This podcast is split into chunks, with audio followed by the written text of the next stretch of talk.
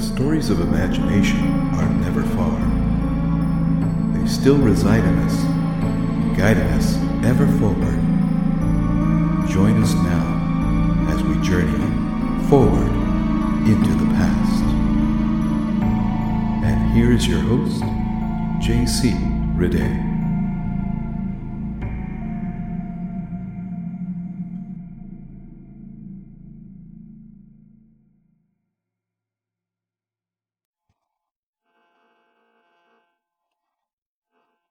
Hello again, folks, and welcome to another fine episode of Forward into the Past. I'm J.C. Rede, your host and narrator, and today we're going to continue with the spooky stories for the Halloween season, offering up the second of two stories from the master of the macabre, Edgar Allan Poe, The Cask of Amontillado, as suggested by you, the listening audience for the show. Nowadays, we consider telling ghost stories part of Halloween tradition. But, as I mentioned in the last episode, ghost stories were primarily told around the Christmas hearth, and not as much around a Halloween bonfire. There are a few thoughts why, but I'm guessing it was because people living in those early centuries were a very superstitious lot.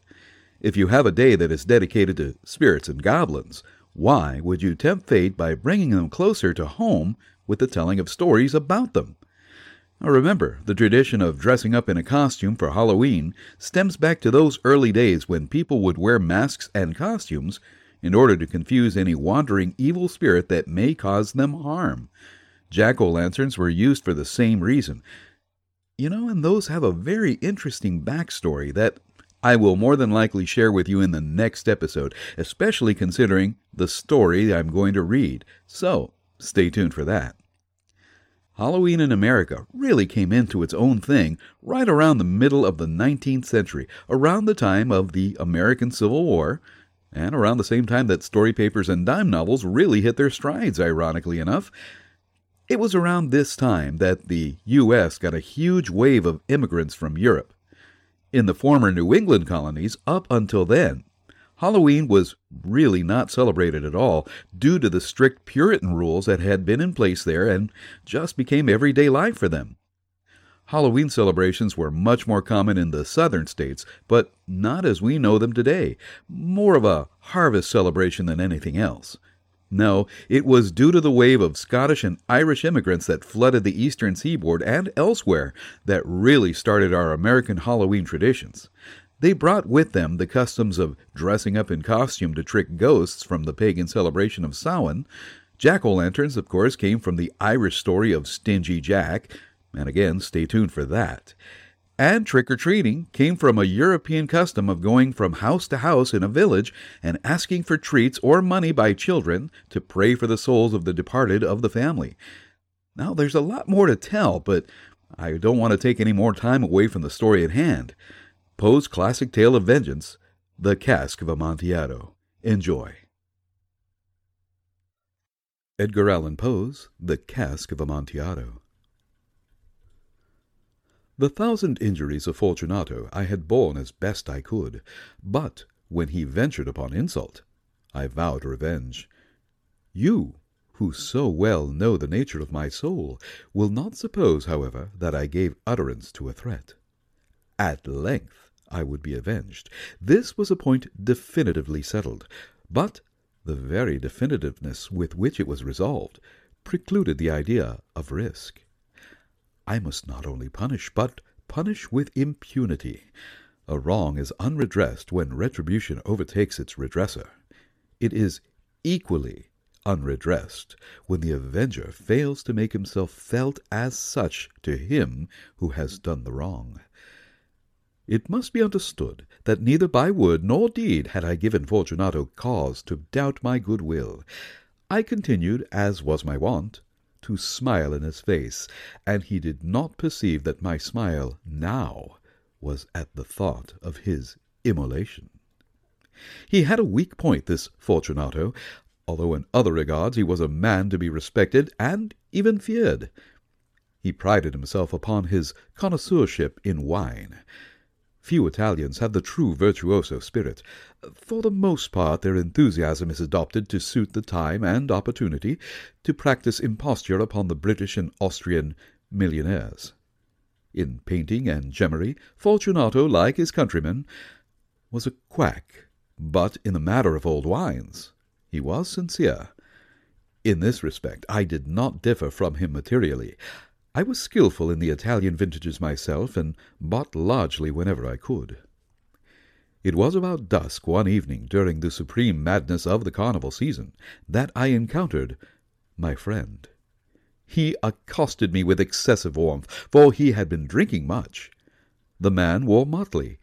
He had on a tight-fitting, partially striped costume, and his head was surmounted by the conical cap and bells. I was so pleased to see him that I thought I should never have been done wringing his hand. I said to him, My dear Fortunato, you are luckily met. How remarkably well you are looking today. But I have received a pipe of what passes for Amontillado, and I have my doubts. How? said he. Amontillado? A pipe? Oh, impossible. And in the middle of the carnival? I have my doubts, I replied, and I was silly enough to pay the full Amontillado price without consulting you in the matter. You were not to be found, and I was fearful of losing a bargain. Amontillado? I have my doubts. Amontillado? And I must satisfy them. Amontillado? As you are engaged, I am on my way to Lucchese. If anyone has a critical turn, it is he. He will tell me. Lucchese cannot tell Amontillado from sherry. And yet some fools will have it that his taste is a match for your own. Huh. Come, let us go. Whither? To your vaults. Oh, my friend, no. I will not impose upon your good nature. I perceive you have an engagement. Lucchese. I have no engagement. Come. My friend, no. It is not the engagement, oh, but the severe cold with which I perceive you are afflicted. The vaults are insufferably damp. Uh, they are encrusted with nitre. Let us go, nevertheless. Uh, the cold is merely nothing. Amontillado! Oh, you have been imposed upon. And as for Lucchese, he cannot distinguish sherry from Amontillado. Thus speaking, Fortunato possessed himself of my arm. Putting on a mask of black silk, and drawing a roquelaire closely about my person, I suffered him to hurry me to my palazzo. There were no attendants at home. They had absconded to make merry in honor of the time. I had told them that I should not return until the morning, and had given them explicit orders not to stir from the house. These orders were sufficient, well I knew, to ensure their immediate disappearance, one and all, as soon as my back was turned. I took from their sconces two flambeaux, and, giving one to Fortunato, bowed him through several suites of rooms to the archway which led to the vaults. I passed down a long and winding staircase, requesting him to be cautious as he followed. We came at length to the foot of the descent, and stood together on the damp ground of the catacombs of the Montresors. The gait of my friend was unsteady, and the bells upon his cap jingled as he strode. The pipe, said he. Oh, it is farther on, said I. But observe the white webwork which gleams from these cavern walls. He turned towards me and looked into my eyes with two filmy orbs that distilled the rheum of intoxication. Nitre? he asked at length. Hmm, nitre. How long have you had that cough? My poor friend found it impossible to reply for many minutes. it is nothing, he said at last. Come, I said with decision, we will go back. Your health is precious. You are rich, respected, admired, beloved. You are happy, as once I was. You are a man to be missed. For me, it is no matter. We will go back. You will be ill, and I cannot be responsible. Uh, besides, there is Lucchese. Enough! he said. The cough is a mere nothing. It will not kill me. I shall not die of a cough. True, true, I replied, and indeed I had no intention of alarming you unnecessarily. But you should use all proper caution. Ah, a draught of this Medoc will defend us from the damps. Here I knocked off the neck of a bottle, which I drew from a long row of its fellows that lay upon the mould. Drink, I said, presenting him the wine. He raised it to his lips with a leer. He paused and nodded to me familiarly while his bells jingled. I drink, he said, to the buried that repose around us. And I to your long life. He again took my arm, and we proceeded. These vaults are extensive, he said. The Montresors, I replied. What a great and numerous family. I forget your arms. A huge human foot d'or in a field azure. The foot crushes a serpent rampant whose fangs are embedded in the heel. And the motto? Nemo me impune lacessit. Translation No one assails me with impunity. Good, he said. The wine sparkled in his eyes, and the bells jingled. My own fancy grew warm with the Medoc. We had passed through walls of piled bones, with casks and puncheons intermingling, into the inmost recesses of the catacombs. I paused again, and this time I made bold to seize Fortunato by an arm above the elbow. The nitre, I said. See, it increases. It hangs like moss upon the vaults. Ah, we are below the river's bed. The drops of moisture trickle among the bones. Come, we will go back ere it's too late. Your cough. It is nothing, he said. Ah, let us go on. Ah, oh, but, but first, another draught of the Medoc. I broke and reached him a flagon of De Grave. He emptied it at a breath. His eyes flashed with a fierce light. He laughed and threw the bottle upwards with a gesticulation I did not understand. I looked at him in surprise. He repeated the movement, a grotesque one. You do not comprehend, he said. Not I, I replied. Then you are not of the Brotherhood. How? You are not of the Masons. Oh, yes, yes, I said. Yes. you? Impossible! A Mason? A Mason, I replied. A sign, he said. Ah, it is this, I answered, producing a trowel from beneath the folds of my roquelaire. you jest, he exclaimed, recoiling a few paces. Ah, but let us proceed to the Amontillado. Be it so, I said, replacing the tool beneath my cloak, and again offering him my arm. He leaned upon it heavily. We continued our route in search of the Amontillado. We passed through a range of low arches, descended, passed on, and descending again, arriving at a deep crypt in which the foulness of the air caused our flambeaux rather to glow than flame. At the most remote end of the crypt there appeared another, less spacious. Its walls had been lined with human remains piled to the vault overhead in the fashion of the great catacombs of Paris. Three sides of this interior crypt were still ornamented in this manner. From the fourth, the bones had been thrown down and lay promiscuously upon the earth, forming at one point a mound of some size. Within the wall, thus exposed by the displacing of the bones, we perceived a still interior recess, in depth about four feet, in width three, in height six or seven. It seemed to have been constructed for no especial use in itself, but formed merely the interval between two of the colossal supports of the roof of the catacombs, and was backed by one of their circumscribing walls of solid granite.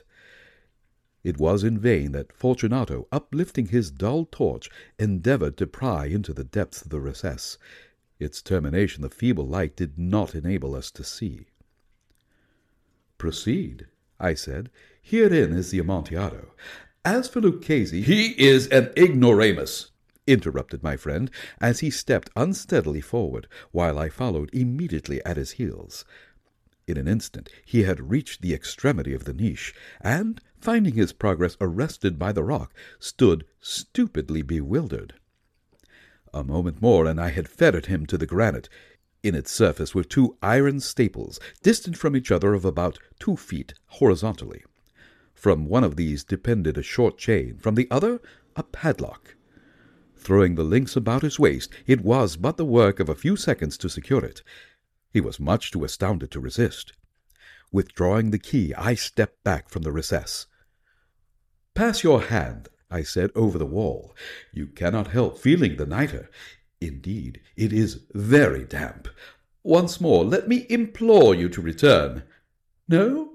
Oh, then I must positively leave you. But first, I must render you all the little attentions in my power. the Amontillado! ejaculated my friend, not yet recovered from his astonishment. True, I replied, the Amontillado. As I said these words, I busied myself among the pile of bones of which I have before spoken. Throwing them aside, I soon uncovered a quantity of building stone and mortar. With these materials, and with the aid of my trowel, I began vigorously to wall up the entrance of the niche. I had scarcely laid the first tier of my masonry when I discovered that the intoxication of Fortunato had in great measure worn off. The earliest indication I had of this was a low, moaning cry from the depths of the recess. It was not the cry of a drunken man. There was then a long and obstinate silence. I laid the second tier, and the third, and the fourth, and then I heard the furious vibration of the chains. The noise lasted for several minutes, during which, that I might hearken to it with more satisfaction, I ceased my labors and sat down upon the bones. When at last the clanking subsided, I resumed the trowel and finished without interruption the fifth, the sixth, and the seventh tier. The wall was now nearly upon a level with my breast. I again paused, and, holding the flambeau over the mason-work, threw a few feeble rays upon the figure within. A succession of loud and shrill screams bursting suddenly from the throat of the chained form seemed to thrust me violently back. For a brief moment I hesitated, I trembled, Unsheathing my rapier, I began to grope with it about the recess. But the thought of an instant reassured me. I placed my hand upon the solid fabric of the catacombs and felt satisfied. I reapproached the wall. I replied to the yells of him who clamored. I re-echoed. I aided. I surpassed them in volume and in strength. I did this, and the clamorer grew still. It was now midnight, and my task was drawing to a close. I had completed the eighth, the ninth, and the tenth tier. I had finished a portion of the last, and the eleventh. There remained but a single stone to be fitted and plastered in. I struggled with its weight. I placed it partially in its destined position, but now there came from out the niche a low laugh that erected the hairs upon my head. It was succeeded by the sad voice, which I had difficulty in recognizing as that of the noble Fortunato. The voice said,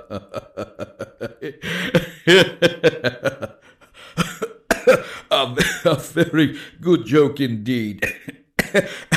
An excellent jest. We will have many a rich laugh about it at the palazzo over our wine. the Amontillado, I said. yes, yes, the Amontillado. But is it not getting late? Will they not be awaiting us at the palazzo, the Lady Fortunato and the rest? let us be gone. Yes, I said. Let us be gone. For the love of God, Montresor! Yes, I said, for the love of God. But to these words I hearkened in vain for a reply. I grew impatient. I called aloud, Fortunato! No answer. I called again, Fortunato!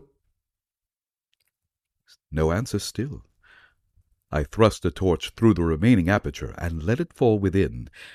There came forth in return only a jingling of the bells.